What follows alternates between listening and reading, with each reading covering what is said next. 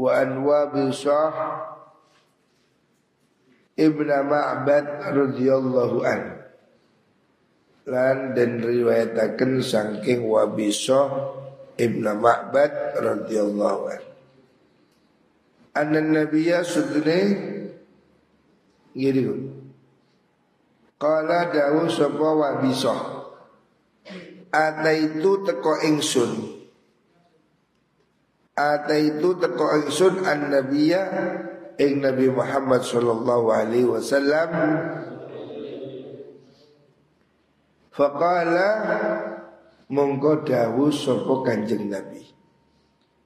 Dawuh cita tas'alu anil birri wal ithmi. Cita teko sira tas'alu halitakon sira anil birri saking kebagusan anil birri saking kebagusan wal ismi lan ini mukjizat ya sahabat Wabisah bin Ma'bad datang pada Rasulullah Shallallahu Alaihi Wasallam. Sebelum dia bicara, Nabi sudah tahu. Ketika Wabisoh ini datang, belum ngomong, Nabi sudah bilang, kamu mau tanya ya? Kamu mau tanya tentang apa itu kebaikan, apa itu dosa. Jadi Wabiso ini sudah ngerti. Eh kanjeng Nabi sudah ngerti apa yang akan ditanyakan oleh Wabiso. Padahal Wabiso belum nanya. Wabiso datang langsung Nabi sudah bilang. Kamu mau tanya ya? Jadi Nabi ini punya indera keenam. Sahabat Wabisoh bin Ma'bad datang pada Rasulullah Wasallam. Sebelum dia bicara, Nabi sudah bertanya duluan. Kamu mau tanya ya tentang dosa dan kebaikan. Kultu ngucap insun naam nggih. Nggih Nabi. Wah besok bingung. Memang mau tanya itu sudah ditahui oleh kanjeng Nabi. Faqala mengkodawu sapa Rasulullah sallallahu alaihi wasallam Kanjeng Nabi dawu istafti qalbak istafti jalu ofat wasiro mintalah bertunjuk bertanyalah qalbaka ing ati siro? Bertanyalah pada hatimu. Jadi kanjeng Nabi memberi bahasa yang mudah difaham dan ringan. Jawaban Nabi cukup sederhana kebaikan dan keburukan itu tanyalah pada hati nurani. Bertanyalah pada hatimu sendiri. Hatimu kalau memang bersih ya. Hati yang masih bersih dari kotoran, dari dosa, hati yang normal itu bisa membaca baik dan buruk hati manusia secara fitrah itu baik. Kullu mauludin yuladu alal fitrah. Orang itu prinsipnya aslinya itu baik. Makanya Rasulullah Shallallahu Alaihi Wasallam menyuruh bertanyalah kamu pada hati nurani. Bertanyalah pada dirimu. Bertanyalah pada jiwamu. Ya. Berbicaralah dengan, berbicaralah dengan hati. Baik dan buruk Itu sebetulnya terbaca oleh hati. Kalau hatimu bersih.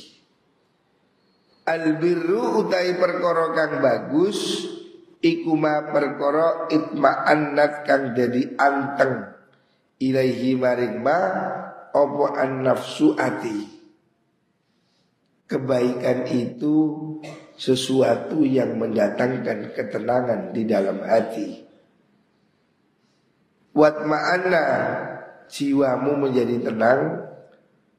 Wat ma'anna jadi anteng ilahi maring ma'opal kolbu ati. Kebenaran itu sesuatu yang membuat jiwamu tenang, hatimu tenang. Itu kebenaran. Kalau kamu berbuat baik, pasti hatimu itu merasa nyaman. Wal ithmu utawi dosa iku ma perkara haka kang ngrenjel. Ngrenjel ini apa? Bahasa Indonesia apa? Mengganjal. Fi nafsi ing dalam hati. Wadarot dadalan mider-mider Apa ma Fisodri ing dalam dodo Dosa itu sesuatu yang mengganjal di hati Orang itu kalau hati nuraninya bersih Dia itu secara otomatis Berbuat jelek Hati tidak merasa nyaman Makanya bertanyalah pada hatimu Istafti qalbak. Berbicaralah dengan hatimu. Berbicaralah dengan jujur pada dirimu sendiri. Jadi kita ini sebetulnya punya parameter Punya ukuran yang jujur Yaitu hati nurani. Berbicaralah dengan hati Siapkan waktu untuk merenung, diam, meditasi, tafakur ya. Bertanyalah pada hatimu sendiri Kelakuanmu ini benar apa ya. Siapkan waktu untuk berbicara dengan diri sendiri Kita ini Jangan habiskan waktu untuk tertawa, gurau, guyon Beri waktu untuk bersunyi bersama diri Bangun, sholat, duduk, tafakur Mikir apa yang sudah kita lakukan. Berbicaralah dengan dirimu sendiri. Sebab hatimu itu jujur. Hatimu kalau memang bersih Itu bisa berkata Ini benar Ini tidak benar. Ukurannya apa? Sesuatu itu kalau benar Hatimu tenang. Itu berarti sesuatu itu benar Kamu di pondok ngaji jamaah Hatimu tenang tapi kalau kamu bolos, alip, bolos, diem-diem. Pasti di hatimu ada rasa gak enak. Duh, kok melanggar. Ngono mesti. Walaupun kamu itu berusaha untuk happy-happy sana pergi ke bolos ke warnet, bolos ke mana. Hatimu pasti mengatakan ini tidak benar. Pasti kamu gerenjel, takut ketahuan. Sesuatu yang mengganjal di hati berarti itu dosa.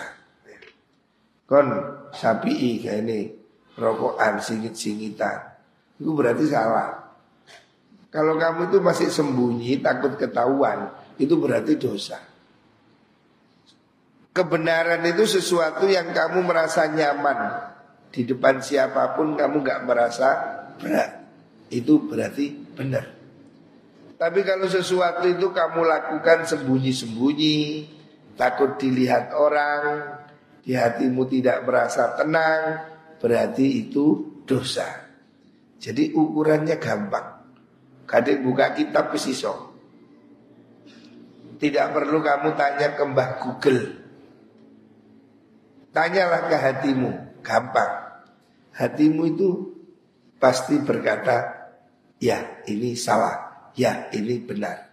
Pokoknya ukurannya itu nyaman nggak kamu itu?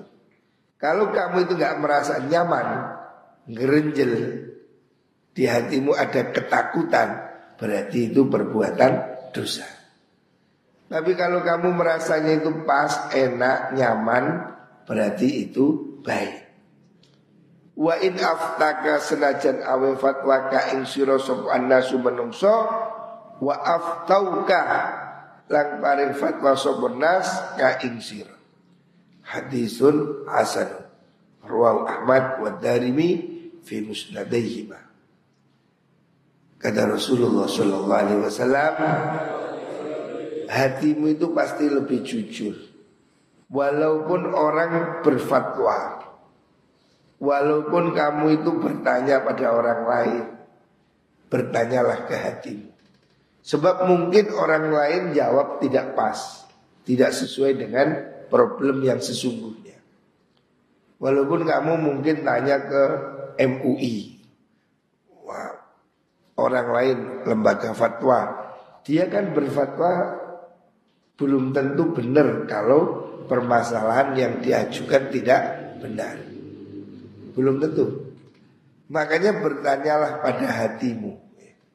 Walaupun orang lain bilang apa, hatimu bilang apa. Artinya jauhi sesuatu yang meragukan. Kalau itu kamu nggak yakin, ya sudah, jangan kamu lakukan. Meskipun orang mengatakan itu boleh umpamanya.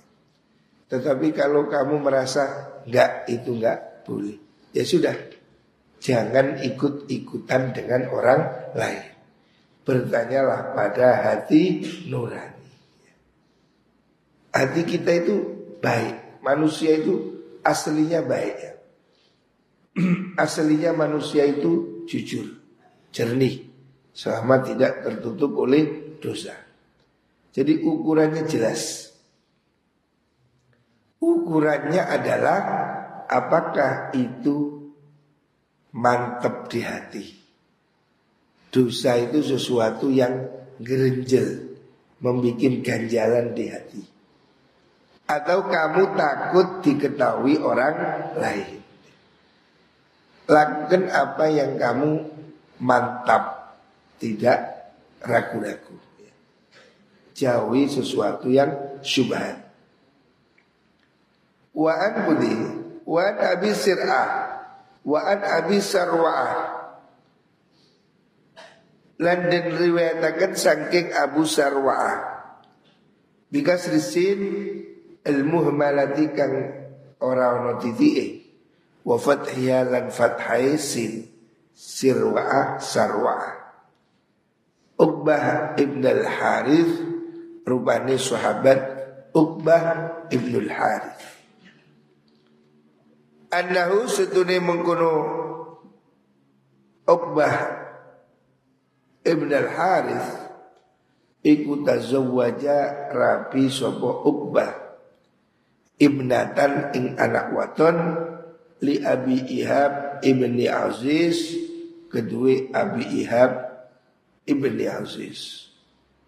Jadi ini pada masa dulu, zaman dulu orang nikah itu kan nggak ada bukunya, nggak ada KUA. Ya. Nikah pada zaman dahulu itu tidak ada KUA, tidak ada surat, tidak ada apa namanya itu catatan sipil. Zaman dahulu orang itu menikah menikah itu ya bisa terjadi di mana-mana. Artinya pernikahan itu mudah. Zaman dulu itu pernikahan mudah. Sehingga orang pelacuran itu dosa besar.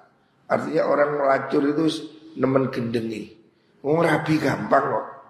Rabi kayak gini, rabi kayak kuno, rabi kayak kuno, gampang. Makanya lau kok balon wong rabi enak. Saiki akeh wong balon sebab rabi angel. Ini masalah. Pernikahan ini harus dibikin mudah. Kalau pernikahan mudah, maka pelacuran akan susah. Sekarang ini pelacuran tinggi karena pernikahan ruwet. Si bayar, si nang KUA, si anu, si anu, bingung ngurusi suratnya angel. Pemene rabi mana wangil. Maka dia akhirnya wal kendaan. Kesuwen. Kalau zaman dulu orang nikah itu gampang. Sehingga ya efek yang kadang terjadi keliru. Orang menikah dengan saudaranya sendiri. Kasus ini seperti ini. Sahabat yang bernama Uqbah Ibn al-Harith itu menikah dengan seorang perempuan gitu. Dia tidak tahu ternyata wanita ini saudaranya. Saudara Rodo Kan ada saudara kandung, ada saudara rodo. Rodo itu sepersusuan. Jadi pada zaman itu, pada zaman Rasulullah SAW, belum ada orang jual SGM, susu sapi itu belum ada. Sehingga bayi-bayi itu bagaimana cara dapat susu? Kalau tidak disusui ibunya, disusukan ke wanita yang punya susu ekstra. Kan wanita ini ada mungkin yang susunya itu produksinya tinggi. Sing sini sak liter, rong liter. Orang-orang yang di sini 10 cc. Cilik-cilik harus gede dan cilik nggak bodoh. Wanita zaman dahulu itu yang susunya besar itu profesinya nyusoni. Dan itu biasa. Seperti Rasulullah Sallallahu Alaihi Wasallam kanjeng Nabi tidak disusui ibunya. Siapa yang menyusui kanjeng Nabi? Halimah. Jadi orang zaman dahulu itu ada yang berprofesi tukang susu. Jadi dia memang nyusoni anak orang. Mungkin susunya itu berlebih. Sehingga dia nyusoni ini, nyusoni ini, nyusoni itu. Satu orang bisa nyusoni dua tiga orang. Memang dia produksi susunya besar pabrik itu dewi-dewi ngono. Ono sing pabrik lancar, ono sing gak lancar. Lah, sehingga kemudian timbul hukum rodok. Orang itu kalau nyusu pada wanita yang sama Itu namanya saudara sepersusuan Itu tidak boleh menikah Umpamanya Amar nyusu pada Mauli Terus ada wanita lain nyusu pada mauli. Lah ini saudara hukumnya. Walaupun beda bapak, beda ibu. Karena dia nyusu di perempuan yang sama. Itu namanya rondo. Dan itu pada zaman dahulu sangat umum, sangat biasa.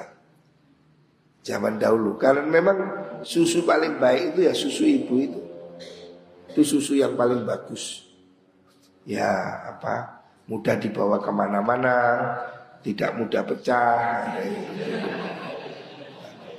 selalu higienis, tidak perlu dihangatkan. Cuma nggak bisa dimasukkan kulkas. itu susu ibu. Itu hasilnya lebih bagus. Lalu saya ingin tambah beling-beling karena minum susu sapi. Tambeng-tambeng kok arek tambeng-tambeng.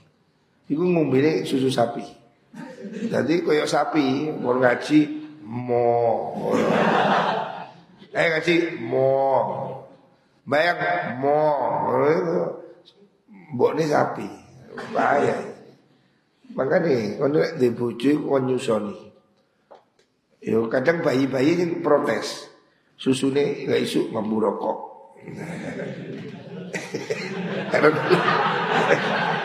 Rebutan oleh bapak ini. Bahaya. Fa'atatu nekani hu ing Kanjeng Nabi sapa imraatun wong wadon. Terus ana wong wedok teko ing nih iku wau Uqbah.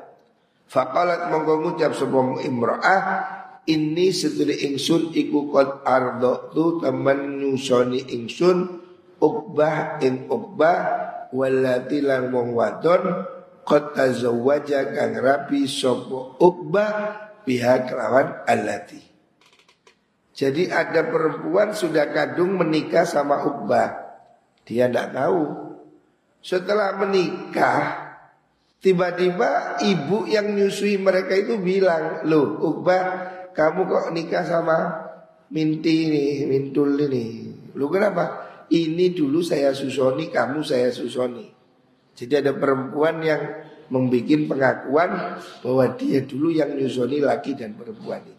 Suami istri.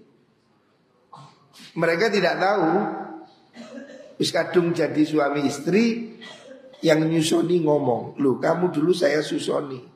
Kamu dan kamu. Berarti dua ini saudara Rodho. Faqala mongko ngucap lah bareng mungkuru mar'a sapa Uqbah tu Uqbah.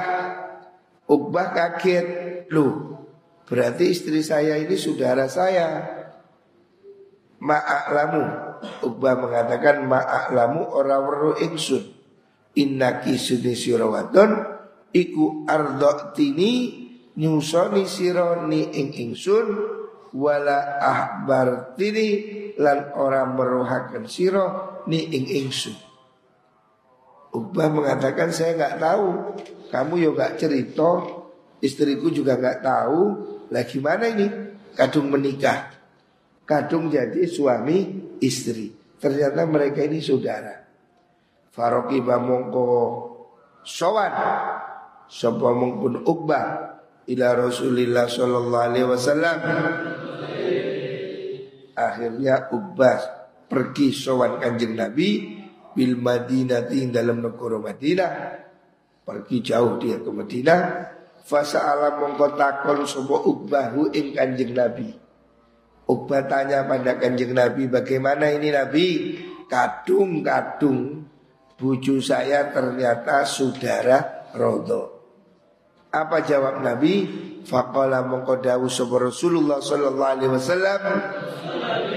Kaifa kaya opo? Lu kok iso ngono? Waqad kila temenus den dawaken apa mengkono niku wau lagi mana lagi?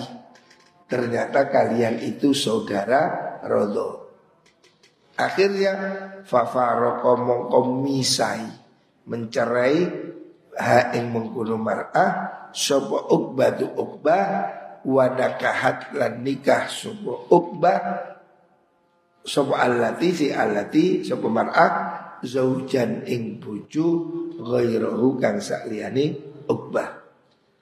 Hadis sahih rawahul Bukhari.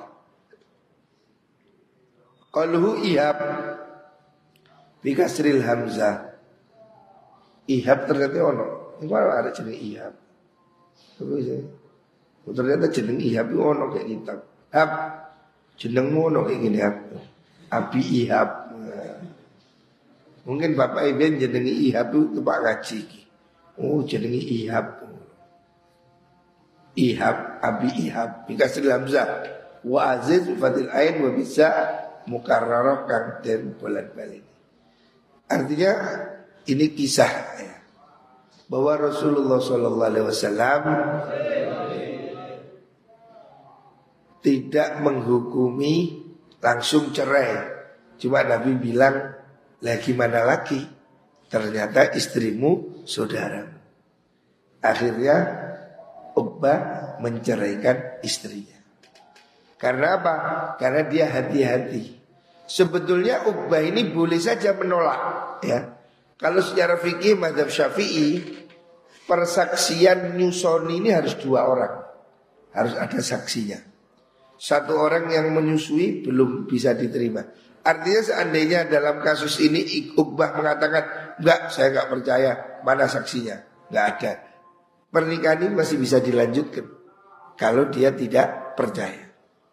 Tetapi Ihab lebih memilih hati-hati. Sebab ada satu perempuan yang nyusoni tadi, yang dia ngakoni kalau dia nyusui keduanya, ini kan subhat.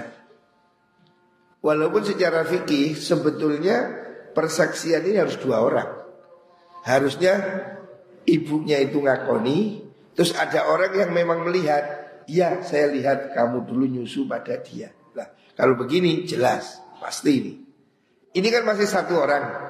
Satu orang ini sebetulnya secara fikih belum kuat. Artinya secara madhab syafi'i Kalau seandainya dalam kasus ini Ubah mengatakan Enggak lah Kamu bohong paling Atau kamu apa Mana saksinya nggak ada Itu boleh ditolak. Artinya Ubah itu boleh saja Ngeyel tetap nikahi istrinya karena tidak ada saksi. Tetapi dalam contoh di sini Uqbah lebih memilih cerai. Sebab apa? Sebab ini ada syubhat. Walaupun tidak ada saksi tapi kan ada pengakuan dari pihak yang menyusui. Di sini sudah ada keraguan. Makanya dia memilih cerai. Artinya sebetulnya tidak harus. Tetapi ini lebih berhati-hati. Wanil Hasan bin Ali. Lan dan diriwayatkan sang Imam Hasan bin Ali radhiyallahu an qala Dawu sapa Hasan bin Ali. Hafidhu apal ingsun. Saya mengingat min Rasulillah saking Rasulullah sallallahu alaihi wasallam dak ma yuri buka ila ma la yuri buka ing dawuh dak ma yuri buka ila ma la yuri buka dak tinggal siro ma ing perkara yuri buka kang mamangaken apa maka ing siro tinggalkan sesuatu yang meragukan ilama maring perkara la yuri buka kang ora mamangaken apa ma ka ing sira. Rawahu Tirmidzi hadis riwayat Imam Tirmidzi wa qala hadisun hasanun sahih. Imam Hasan bin Ali cucu Rasulullah sallallahu alaihi wasallam itu mengatakan saya ingat dawuhnya Nabi. Saya ingat dawuh kakek saya. Apa itu? Tak mayuri buka ila mala yuribuka. Tinggalkan sesuatu yang meragukan. Pilihlah sesuatu yang tidak meragukan. Artinya Nabi mengajarkan tinggalkan syubhat. Tinggalkan sesuatu yang tidak yakin. Kalau kamu ragu-ragu lebih baik kembali. Tinggalkan sesuatu yang kamu ragu. Kamu hendaknya memegang prinsip yang jelas. Kalau ragu-ragu jangan. Hidup ini harus begini deh. Kita ini tidak bisa berjalan dalam kebingungan. Sing jelas benar. Ngaji-ngaji, rapi-rapi benar. Ojo ngaji mikir rapi. Menurutku gak suka fokus. Ini rapi serapi Gak usah gendak-gendakan serapi. Sing jelas. Yang real. Lakukan sesuatu yang kamu yakini. Tinggalkan sesuatu yang meragukan. Jadi kamu harus punya prinsip apa yang harus kamu lakukan. Lakukan. Hidup ini kita tidak boleh ragu-ragu. Maju apa mundur, kanan apa kiri, jelas. Jok setengah kanan, setengah kiri, bingung. Jadi biasakan hidup ini jelas. Tinggalkan sesuatu yang meragukan. Ambillah sesuatu yang yakin, yang benar, yang kamu betul-betul mantap. Maka si awal Nabi mengatakan bertanyalah pada hati nurani. Jadi kalau hati nuranimu mengatakan itu baik, ya sudah. Tapi kalau kamu ragu-ragu, jangan. Isi golek sing bener lah. Muka-muka jadi wong selamat dunia akhirat. Amin Allahumma amin.